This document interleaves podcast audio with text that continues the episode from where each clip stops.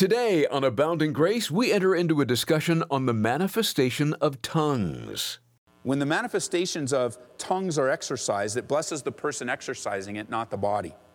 It's primarily a self edifying gift, it is a unique gift, edifying ourselves, a personal way of worship and adoration to God, a prayer language.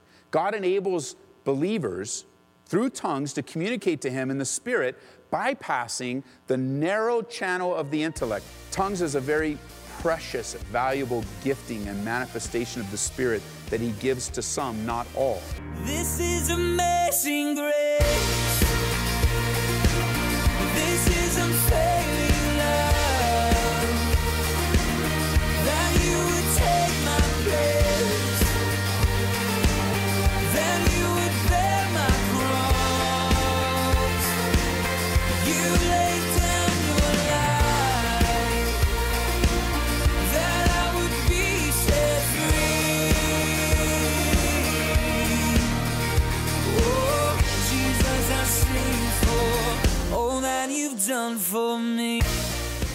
gifts of tongues and prophecy continues to be at the center of great controversy in the church, but God never intended it to be that way. Have we totally missed the point of why these manifestations of the Spirit were given? Join us for an important study in 1 Corinthians 14 today on abounding grace. Pastor Ed Taylor is in the process of taking us verse by verse through the book of 1 Corinthians. Today we discover some valuable instruction regarding a couple of gifts that are greatly misunderstood and misapplied.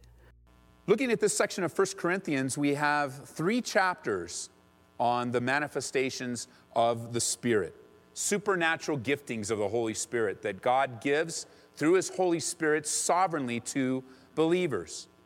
There's chapter 12, chapter 14, and then right in the middle is a chapter on supernatural agape love, like a sandwich. You got manifestations, all the context of these last three chapters, or the last two chapters, and then the one we look at tonight is on the manifestations of the Spirit. And I love that about God. You look for this, you'll see it throughout the scriptures, and that is God loves to give balance. He balances things out. Manifestations of the Spirit, how wonderful it is. Look how God works. But in between, don't forget. Don't forget, don't depart, don't leave, don't try without the agape love of God, the right perspective. That's balance. Another way of looking at balance doctrinally is the right perspective. That's why, as we study through the scriptures in their entirety, we get all the topics that God desires to teach on, all things pertaining to life and godliness in their context and how often they're repeated. Because for pastors, it's very easy for us to get on a favorite topic and use the pulpit and the ministry to teach on that favorite topic all the time. But when you go through the scriptures, you allow the topics that are favorite to God be taught in their balance, in their context. And you'll see that throughout the scriptures. Without love, all spiritual activity is worthless. Well, what's the point? The pathway of love we've learned is far superior than the pathway of power, especially spiritual power. Any movement, any church, any leader that elevates the power of God more than the love of God is imbalanced. Because the power of God without the love of God isn't power at all. Not being used according to the will of God. And we're not to gauge a person's spirituality. I don't know if you notice, it's very easy to gauge a person's spirituality by their giftings.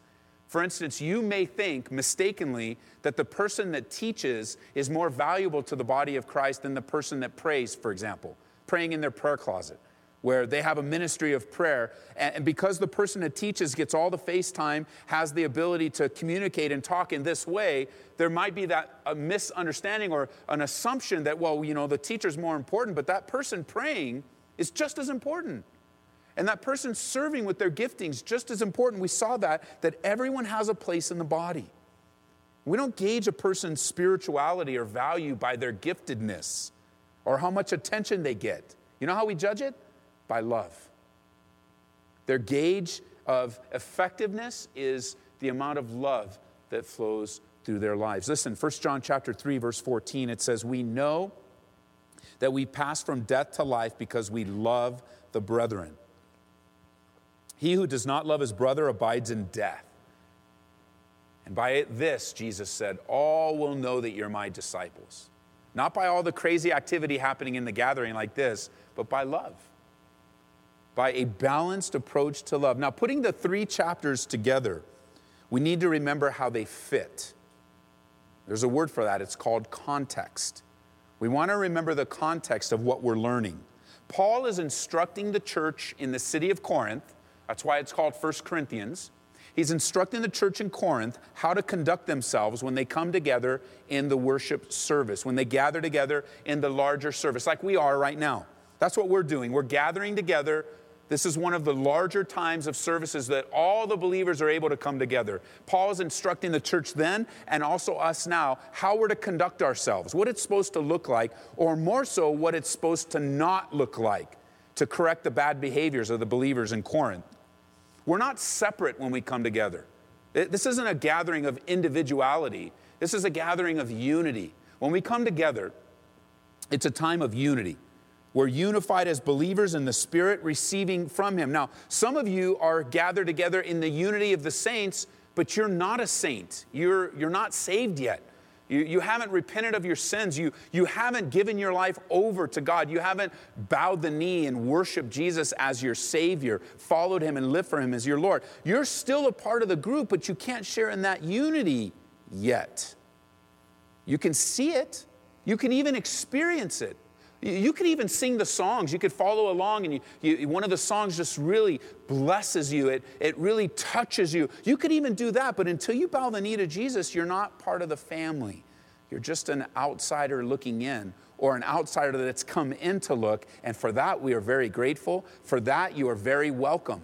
But understand, the more you come in and out of a gathering of the saints like this without repenting or turning away from your sin, the harder your heart gets automatically. It's the process. The more you come in and out, in and out, I heard that, I heard that, yeah, maybe next time. The heart, your heart toward the things of God gets harder. And God is working on it, and He wants to take His word, which is what we study verse by verse. We take through this Bible, it's very relevant to your life. We look at it verse by verse. We explain not only what it means, but what it means for us today. And God wants to take His word and pierce your heart, right to your heart. And, and that's why sometimes you go, whoa, whoa. That's some, sometimes you have an attitude toward a pastor like, you can't say that. Oh, yes, I can. Because God is using me to say it to you. And I love the fact that you're getting, I'm getting a response from you from the Word of God. We as believers are really used to that. We're actually expecting a response. We open the Bible and we, we want a response. We're not just reading it, well, okay, yes, I want to get that. We want to hear from God. And I believe you do as well.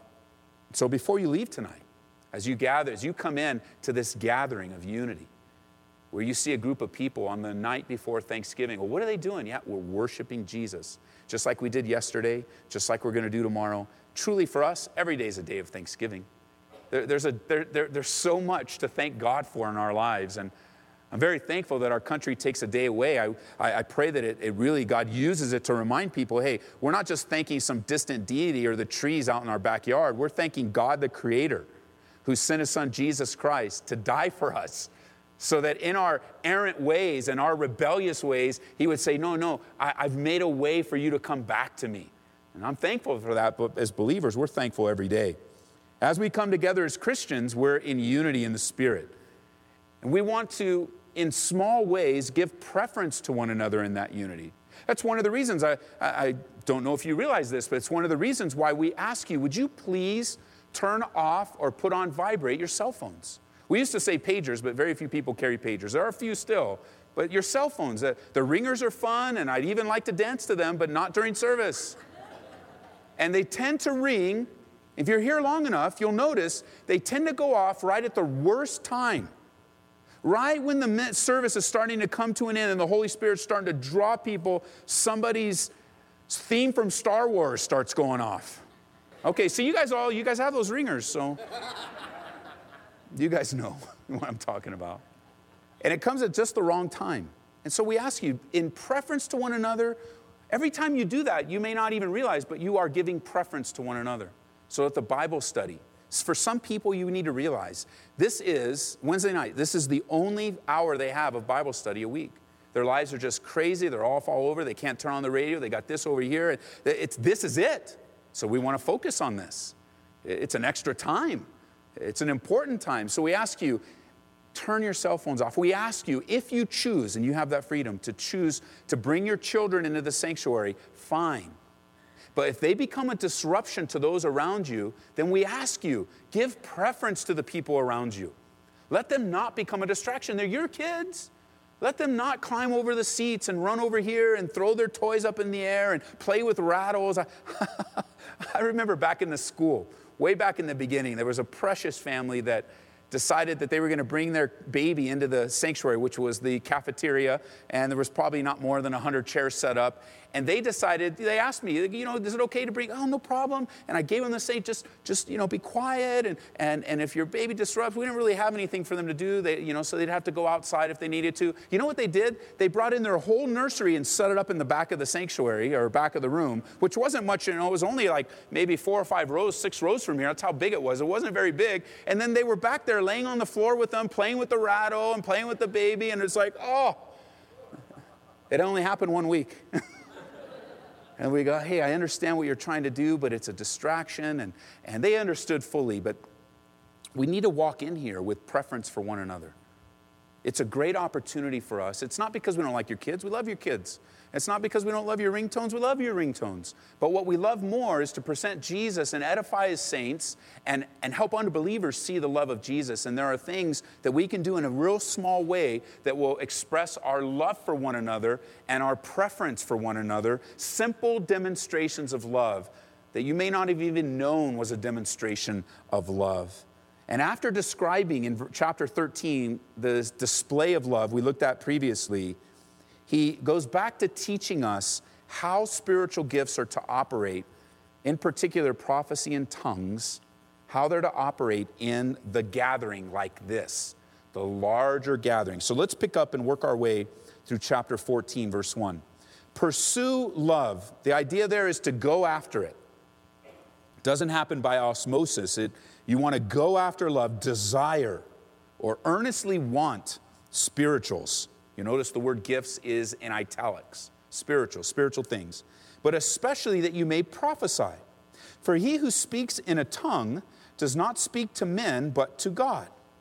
Don't miss that. That is a definition of tongues. When a person speaks in tongues, they speak to God, not to man.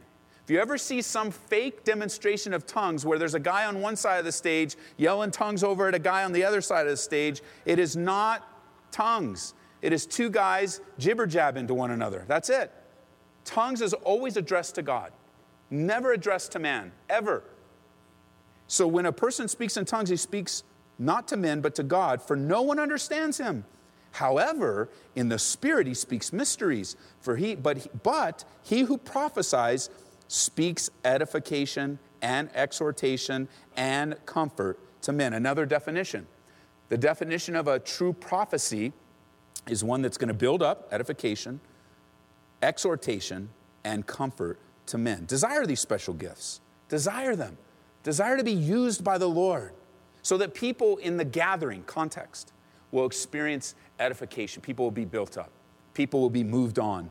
People will be stirred up. People will be cheered up. People, as we gather, will be built up, and we won't watch someone in their uh, relationship with God be personally edified, but they will be, we will all share in that strength and building up one another. And you'll see the, the differences between the two if you want to jot it down. First of all, there, there is a different direction in these particular giftings. One is to God, the other is from God to man.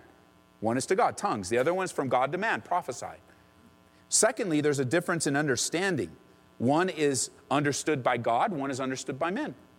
And then, thirdly, there is a difference in edification. One is edifying to the person exercising it, and the other is edifying to the body.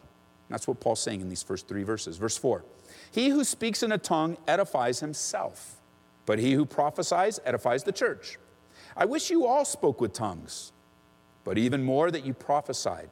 For he who prophesies is greater than he who speaks with tongues, unless indeed he interprets that the church may receive edification. Now, sometimes when you're reading through, you want to note words that are repeated. And four times already, I've seen the New King James, the word edify or edification is repeated. It's there in verse 3, it's there twice in verse 4, it's there again in verse 5, and, and there's another phrase used in verse 6 shall I profit? Same idea. How am I going to help you? Same idea of edification. Don't miss that.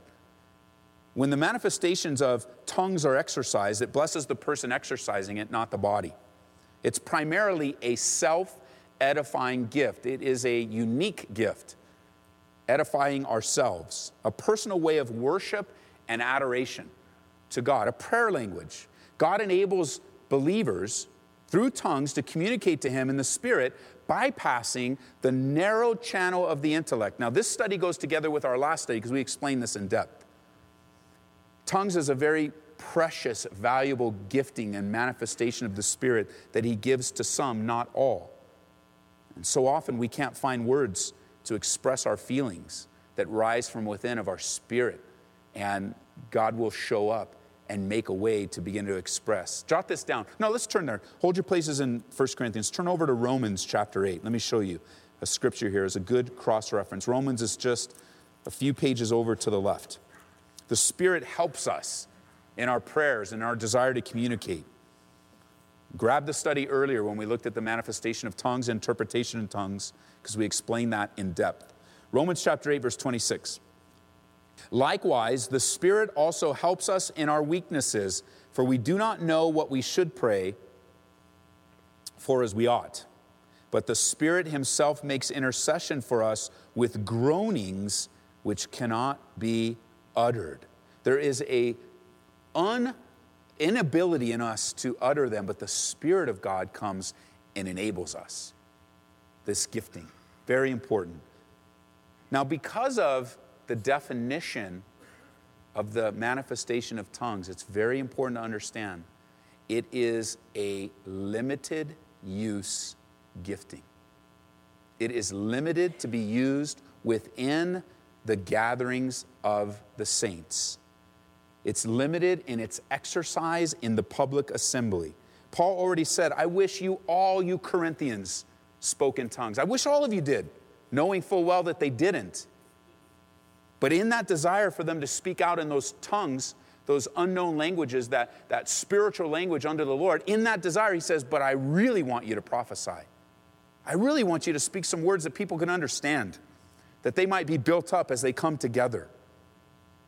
He says in verse 6 now, But now, brethren, if I come to you speaking with tongues, what shall I profit you unless I speak to you either by revelation, by knowledge, by prophesying? or by teaching.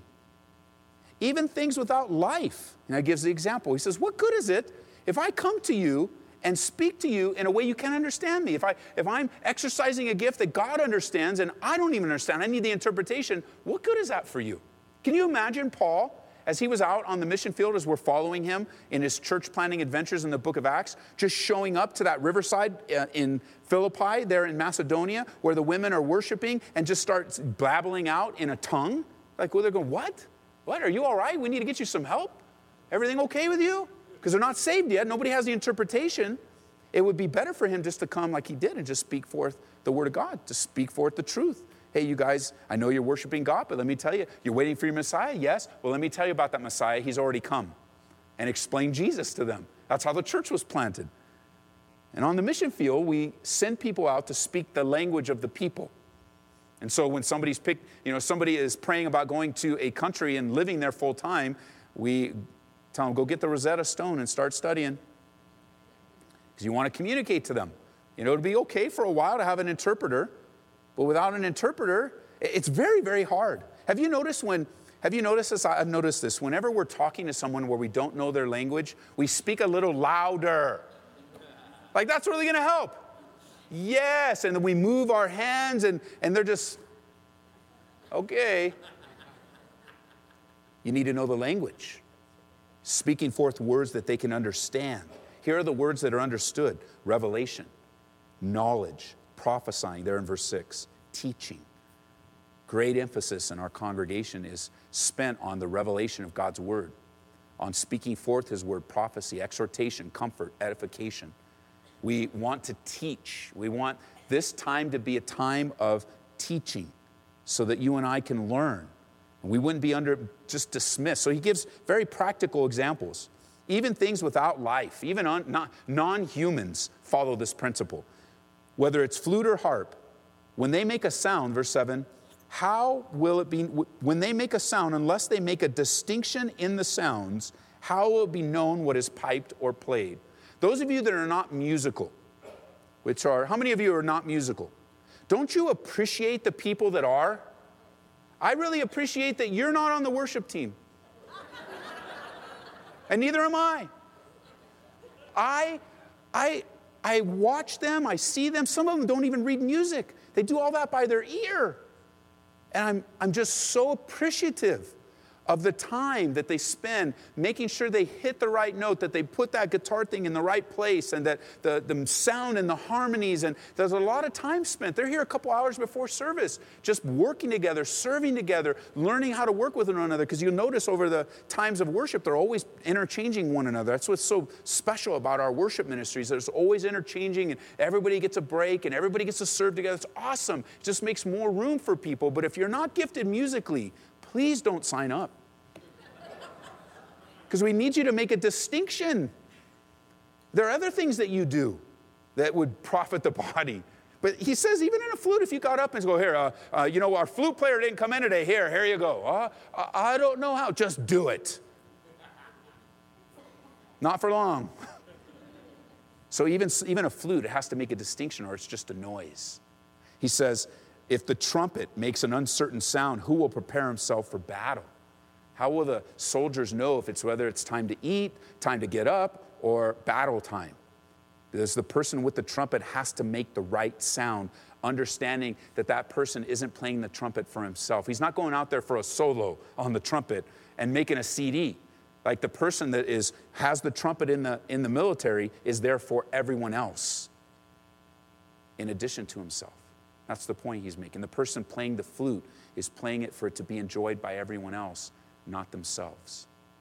He says in verse 9, So likewise you, unless you utter by the tongue words easy to understand, unless you utter those words that are easy to understand, how will be known what is spoken? For you will be speaking into the air.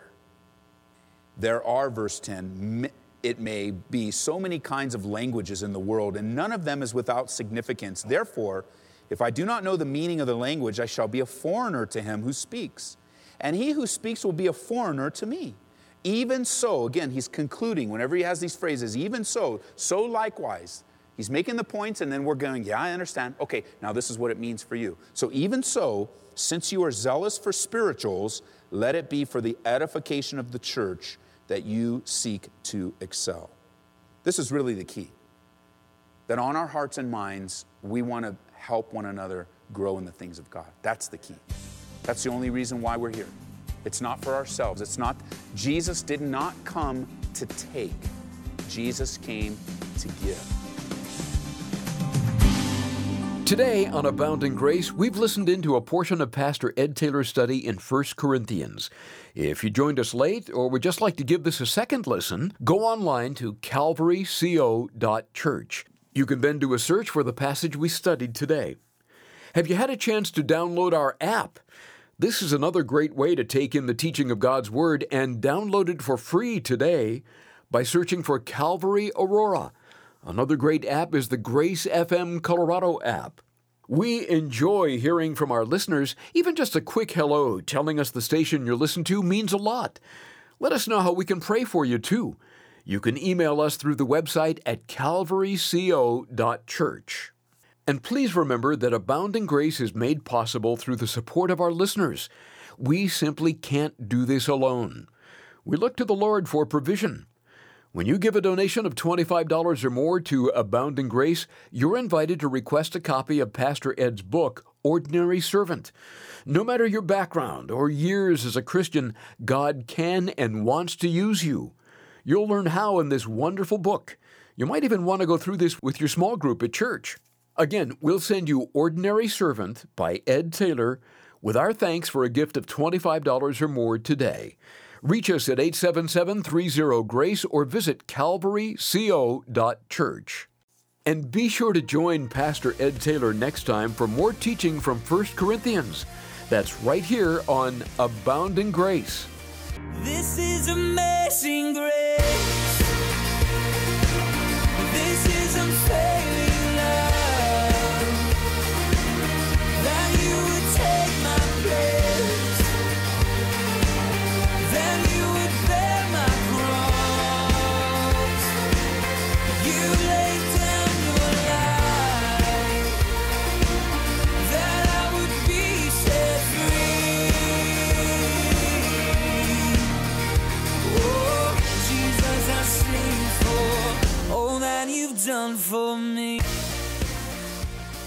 Abounding Grace is brought to you by Calvary Church, Colorado, here in Aurora.